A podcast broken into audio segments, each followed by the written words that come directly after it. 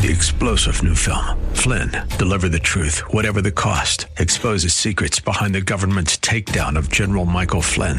Flynn knew what the intel world had been up to. He ordered the first audit of the use of contractors. This set off alarm bells. He told the truth. He was the most dangerous person for Donald Trump to hire. They had to get rid of Flynn.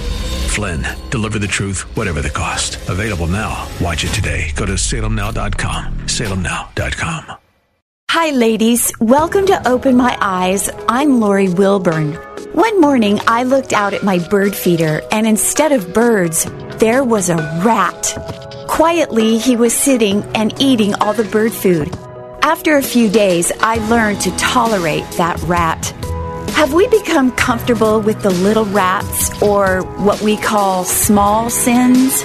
Be sure that these are the very things that are eating away at the transforming power of God's Word in our lives. Psalm one thirty-nine, twenty-three and twenty-four says, "Search me, O God, and know my heart. Test me and know my anxious thoughts. See if there is any offensive way in me, and lead me in the way everlasting." Ladies, let's not get comfortable with the little sins. Let's allow God to examine us, do away with those little rats, and press on in His everlasting way. To learn more, visit my blog at core church l a dot org. You want His power to be made perfect in your weakness? Then just stand up to be used by God.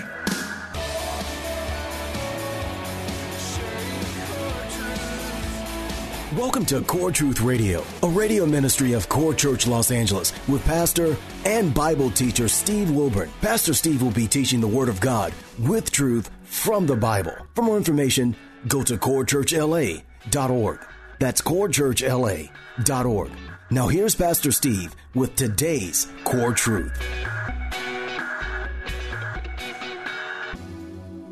We must all recognize that our ability, our adequacy to be used by God has nothing to do with us. For our ability to be used by God is simply based on our willingness to be used by God. That's all God's looking for. He's not looking for ability. God's looking for availability. Okay, it's like, well, I don't have any ability, but I'm available. Bingo! That's who God's looking for. God would rather take someone that knows nothing about nothing, but he's willing to open his mouth over some seasoned saint. I've been a Christian for forty-five years. I've been a Christian for fifty years. Have you ever shared Christ with anyone? No, I haven't. Okay, we'll step to the side. He's going to use those who are willing to be used. Yes, that's what God does. That's why Jesus said in Second Corinthians twelve nine, he says, "My grace is sufficient for you, for power, his power, is made perfect in our weakness." You want his power to be made perfect in your weakness? Then just stand up to be used by God.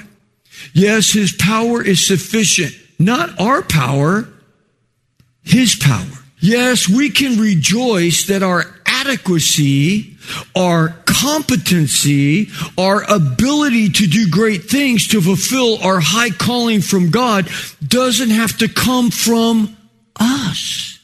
I don't have to muster it up. God has given his power to each of us. It's available to us so that we can accomplish his will. Well, tonight we're going to take a small look at Elisha. Let's see what we can glean from his life as we consider our point, faithful to ask. This is a picture of a man who didn't want to miss anything that God was about to do. I mean, what would you do? I mean, you, you're, you're the assistant of the great prophet Elijah. Oh my goodness, you're like you're his assistant. And it's like, you know that God's going to scoop him up. Oh, man, I'm not leaving your side. I wonder what Elisha was thinking at first. If the Lord takes Elijah, what will I do? I'm just his assistant. I'm just here to, you know, wipe off the, the dust on his sandals. How could God ever use me? I'm just a nobody. I could, I could never fill the sandals that Elijah wears. He's the great prophet Elijah. And I'm sure that many of us think maybe the same thing also. I know I have. What could God do with me? I don't even, I barely got through high school, man. How's God gonna ever gonna do anything with me? There's so many other people that have so many more gifts than what I have. Somehow, deep down, Elisha, the assistant, knew that, and he believed it. And now they both stood at the Jordan River. So let's read what happens next. So Elijah took his mantle or his robe off, and he folded it together, and he struck the waters, and the waters were divided here and there, that the two of them crossed over on dry ground. And when they had crossed over, Elijah said to the young man, Elisha, ask what I shall do for you before I am taken from you. And Elisha said, well, please let a double portion of your spirit be upon me. And Elijah said in verse ten, you have asked a hard thing, because that's a lot of Holy Spirit. But nevertheless, if you see me when I am taken from you, it shall be so for you. But if not, it shall not be so. We'll stop there. Well, Elisha was right. When you anticipate and you believe that God is going to move, he usually does. I wonder what he was thinking when standing in front of the Jordan River, when Elijah took his robe off. He's probably thinking, all right, well, we got to take our robes off because we're going to have to swim across the Jordan River. That's what we're going to do right here. But then Elijah takes his robe and just goes smack and smacks the water. And then the water just pulls back on both sides of the Jordan River, and they walk across in two feet of thick mud, and they were like, no, just kidding. The Bible says they walked across on dry ground. Dry ground, completely. Notice what Elijah said in verse nine. Ask me whatever you want. Well, after Elisha, the young man, after he saw the impossible just happened, like he just watched the Jordan River split in front of his eyes. It's like Elisha must have thought, the sky's the limit, baby. It's like, I wonder what you would have asked for right there. Well, you know, I kind of like to have a house with a view. Maybe my four oh one k getting built up so I can have money to retire. Maybe some of you would have asked, well, can I have three more wishes? Just asking. Well, that's not the case with Elisha. Without hesitation, with no second guessing, Elisha says, I want what you have. Man, I want that. That's what I want. I want what you have. Yet could I have a double portion? It's like, hey, when I go to In-N-Out, I don't order one patty. Man, it's a double-double. Man, it's like, in fact, I order a three-by-three. Three patties and three. I mean, so, hey, I'm a growing boy. Anyway. But uh, out of everything a man could ask for, what made Elisha ask for that? Well, I'm sure it had to do with this fact. Elisha had studied his mentor. He watched him. He watched him in every scenario. He studied Elijah, and he was his assistant. He watched his every move, and he probably thought, has anyone ever seen what I've seen in this man? I, I, I cannot believe what I have watched in my life with Elijah. I have never seen a man that was so consumed with God like he is. Elisha saw his passion. He saw his zeal. He saw his vibrancy that Elijah had. Maybe before Elijah, all Elisha has experienced was just dead, boring religion. Whatever it was, Elisha wanted to serve God with all of his heart, and he wanted the power of God to do it. And that would give him the capability to do more than he could ever do in his own strength. Let's remember, the only reason Elijah was such an, an extraordinary prophet in the Bible, able to call fire down from heaven on Mount Carmel. Jovi, you remember standing on Mount Carmel? You stood there. We were right there looking over the valley of Megiddo. And it's just like he called fire down from heaven. Jerry and Anna, you were standing there. And it's just like there it was. And it's like we were there. And it's like he called fire down from heaven. Elijah was the man that God used to do all kinds of crazy things. Elijah was Elijah. He said, it's not going to rain for three years. And it didn't rain for three years. Then he says, okay, now it's going to rain. And then it rained. But Elijah was able to be Elijah because God made him Elijah. It wasn't because he had some secret sauce. It wasn't like, you know, he was like, oh, I got the little extra juice here I'm taking in. No, it's like God made him because he had a willing heart to be made into something.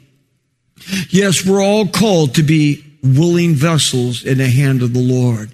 Let's not forget, we're told in the book of James that Elijah was a man of like passions, meaning he was just like you and me. In what way, some might ask? We had moments of weakness. He had moments of doubt. Remember after the whole thing on Mount Carmel, he went down and wiped out eight hundred fifty false prophets, just killed them all, sliced them, diced them, make them into julienne fries. All of that. But, hold on, he got done and Ahab went back to the city. And then that's when his wife, Jezebel, well, she was a summer peach of a woman. Uh, not. She was the most wicked woman in the Bible. And what happened? Oh, my goodness. Jezebel said, before this day is over with, Elijah's a dead man. And Elijah said, hey, listen, woman, I'm coming after you next, man. I'm taking you out. But he didn't do that for some reason, which is like mind-boggling, after he calls fire down from heaven, kills eight hundred fifty false prophets with a sword. He hears that from Jezebel, and he takes off for the willy bushes. Oh, my goodness, I'm going to die. We're all going to die. Get your mask on. We're all going to die. So it's like, you know, so he's out in the willy bushes, and it's like, oh, my goodness. And it's like, so he had his moments of doubt. Yet in the mix of Elijah being human, there was still a great passion in his eye, a desire to be used of God, mixed with an incredible faith that stood out in time. And the people of God had totally fallen away in his time, and they were living in sin. It was a time when people were too busy for God. That was the time that he was a prophet. It is not the kind of the time now. Aren't most people a little too busy for God? And Elisha, the young man, wanted a piece of the action. In fact, he wanted a double portion of whatever Elijah had. Let me ask you, what do you want out of your relationship with God? What do you want? Because we have a lot of teachers that are out there and they're promising all kinds of things. Oh man, you can name and claim, you can do whatever. You know, what do you want? Do you want fuzzy feelings? I love, I love goosebumps. I remember when I first came to know Christ, I don't know why the Lord did this for me, but I'd get goosebumps all the time. Like I'd be sitting there worshiping and all of a sudden, oh, I feel good. I mean, it's just like, you know, and I just get these goosebumps and I'd just be like, oh, Lord, you're so good. And then all of a sudden one day after I was, I don't know, maybe four or five years old in the Lord, no goosebumps for you. And I'm just like, I thought, what have I done? I, I, I've forsaken the Lord. He, he doesn't love me anymore. And I'm like, Lord, I don't feel you anymore. And he goes, and I just remember him speaking to my heart like, do you have to feel me? Can't you just believe me? Oh, he still gives me a shot of goosebumps every now and then, but it doesn't happen very often because it's like, do we have to have that? Do we have to always feel him? Isn't his promise and his word enough for us? Yes. Maybe you just have, I just need the hope of heaven when I die. I mean, I just, I don't want to go to hell. Well, maybe you just want your guilt removed. I, I, I can't live with this guilt and shame in my life anymore. Maybe you come to the Lord because you just want a meaning for, for life. You want, you know, not just eternal life in heaven. I want to have life during this life because I'm dying inside here. Look, there's nothing wrong with most of those things. There's nothing wrong with that because when we come to Christ, he pretty much gives us all those things. He's promised them to us. But in the midst of all of them, God also desires to use us to reach this dark world with his message of hope. Having purpose in our present culture is to be a light that shines his light in this dark world. Yes, Elisha wanted a double portion of the anointing of God so that he could fully serve God. Elijah, you know, he just looked at him and said, well, you know, you've asked a tough thing, but uh, hey, if it happens, it happens. If you see me when I'm taken up, if it happens, it happens. Only God can grant that request. But Elijah, being the man of faith that he was, was not going to limit God in what he could do. So he, he just said, listen, if you see me and I'm taken up, you're going to have what you asked for. It's yours. Let's look what he says here in chapter two, verse eleven. He says, now, as they were going along, so they're just walking and talking, it says, behold, there appeared a chariot of fire and horses of fire, which separated the two of them. Just, man, what was that like? Was that like a Raiders of the Lost Ark thing, man? Just like, yeah, whoa, you know, what would, what did that even look like?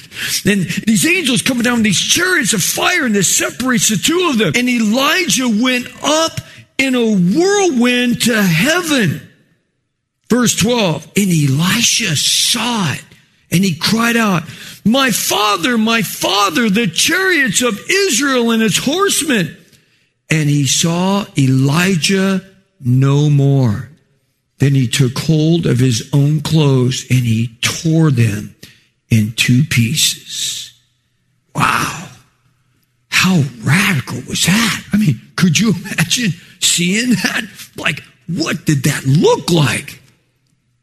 There were only two people in the entire Bible who went to heaven without dying. One of them wasn't Jesus. They killed him hanging on the cross. The first one, of course, was Enoch. The Bible says that he walked with God and he was not, because God just snatched him away. Enoch had such a solid relationship with God. I could just see him every day. I'm going to take my walk, honey. I'll see you later. I'm just going to go walk and talk with God. And one day he just didn't come home. It's just, God just said, you know, man, I, I'm digging you so much. Yes, come on home.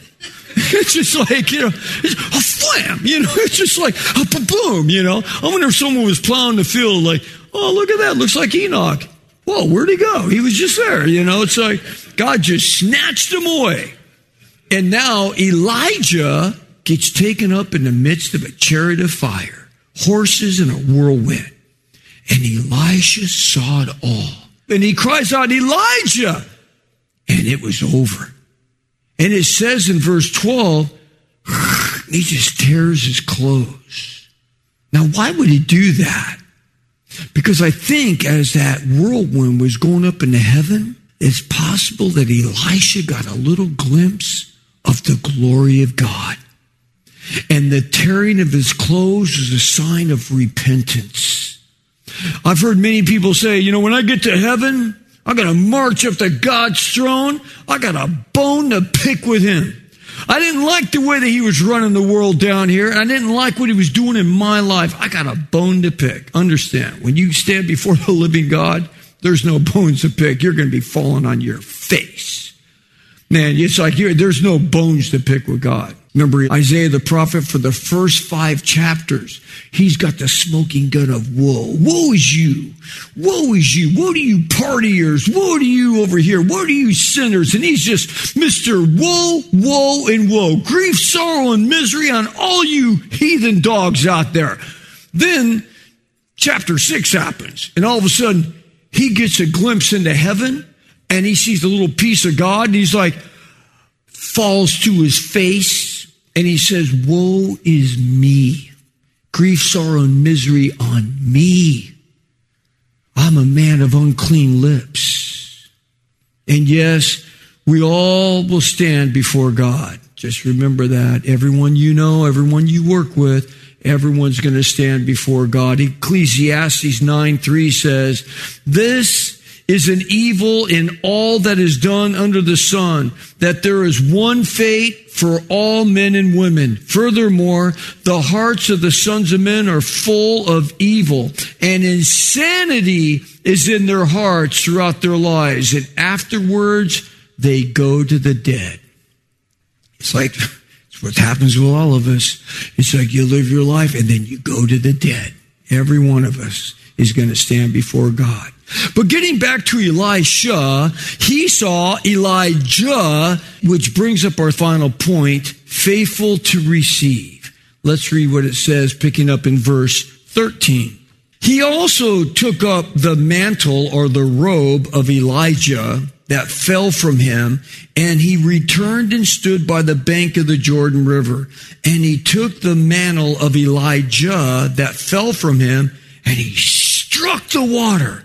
Then he said, where is the Lord, the God of Elijah? And when he also had struck the water, they were divided there, here and there, and Elisha crossed over. So the water separated again. Wow. Hey, Elisha, let me answer your question. Where is the Lord God of Elijah? Guess what? He's living inside of you now. A double portion of it. Elisha went on by the power of God to bring water out of heaven without rain. He made a widow's vase of, of oil for a widow to never run dry. He raised the dead. He healed Naaman, the great warrior. We looked at that recently, of leprosy. He made an axe head float, and on and on. He was so full of the Holy Spirit of God that even after he died and he was buried, that they threw another dead man into his grave, and as soon as it touched, the dead man touched the dead bones of Elisha in Second Kings thirteen, that the dead man rose again from the dead. What is that saying? It's saying that Elisha had more of the Spirit of God working in him after he died than most Christians have while we're alive. Did you get that? It's like, I mean, it's like he's dead and buried, and his bones have been decomposed, and they throw a dead man in there, touch his dead bones, and he springs up to life. God, that guy was just full, overflowing with the Holy Spirit of God.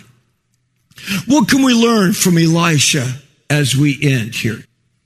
He was faithful to follow, even when being told to stay put.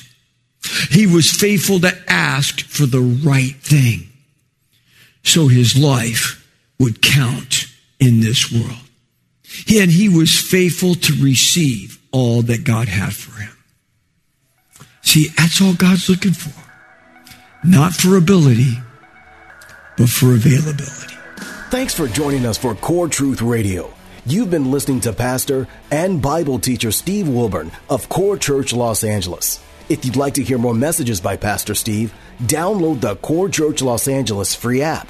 Core Truth is sponsored by and is a listener-supported outreach of Core Church L A. If you've been blessed by this program, consider supporting our radio ministry by texting Core Church L A, all one word, to seven seven nine seven seven. You can also give via our app and online at core church l a dot org, or you can mail your support to P O. Box three four seven eight nine, Los Angeles, California, nine zero zero three four. Three-star General Michael J. Flynn, head of the Pentagon Intelligence Agency, knew all the government's dirty secrets. He was one of the most respected generals in the military. Flynn knew what the intel world had been up to. He understood its funding. He ordered the first audit of the use of contractors. This set off alarm bells. The explosive new documentary, Flynn, Deliver the Truth, Whatever the Cost, and covers the facts behind this scandal. Flynn told the truth. He was the most dangerous person for Donald Trump to hire. I find out the worst enemy that I'm going to face in my life is right here in America. They took my assessment and they wanted me to change it. And I was like, I'm not changing it. They had to get rid of Flynn. With in-depth interviews, archival footage, and never-before-seen personal records of the man behind the headlines. I just felt like I was drowning. Flynn, Deliver the Truth, Whatever the Cost. Available now. Watch it today. Go to salem now dot com. salem now dot com.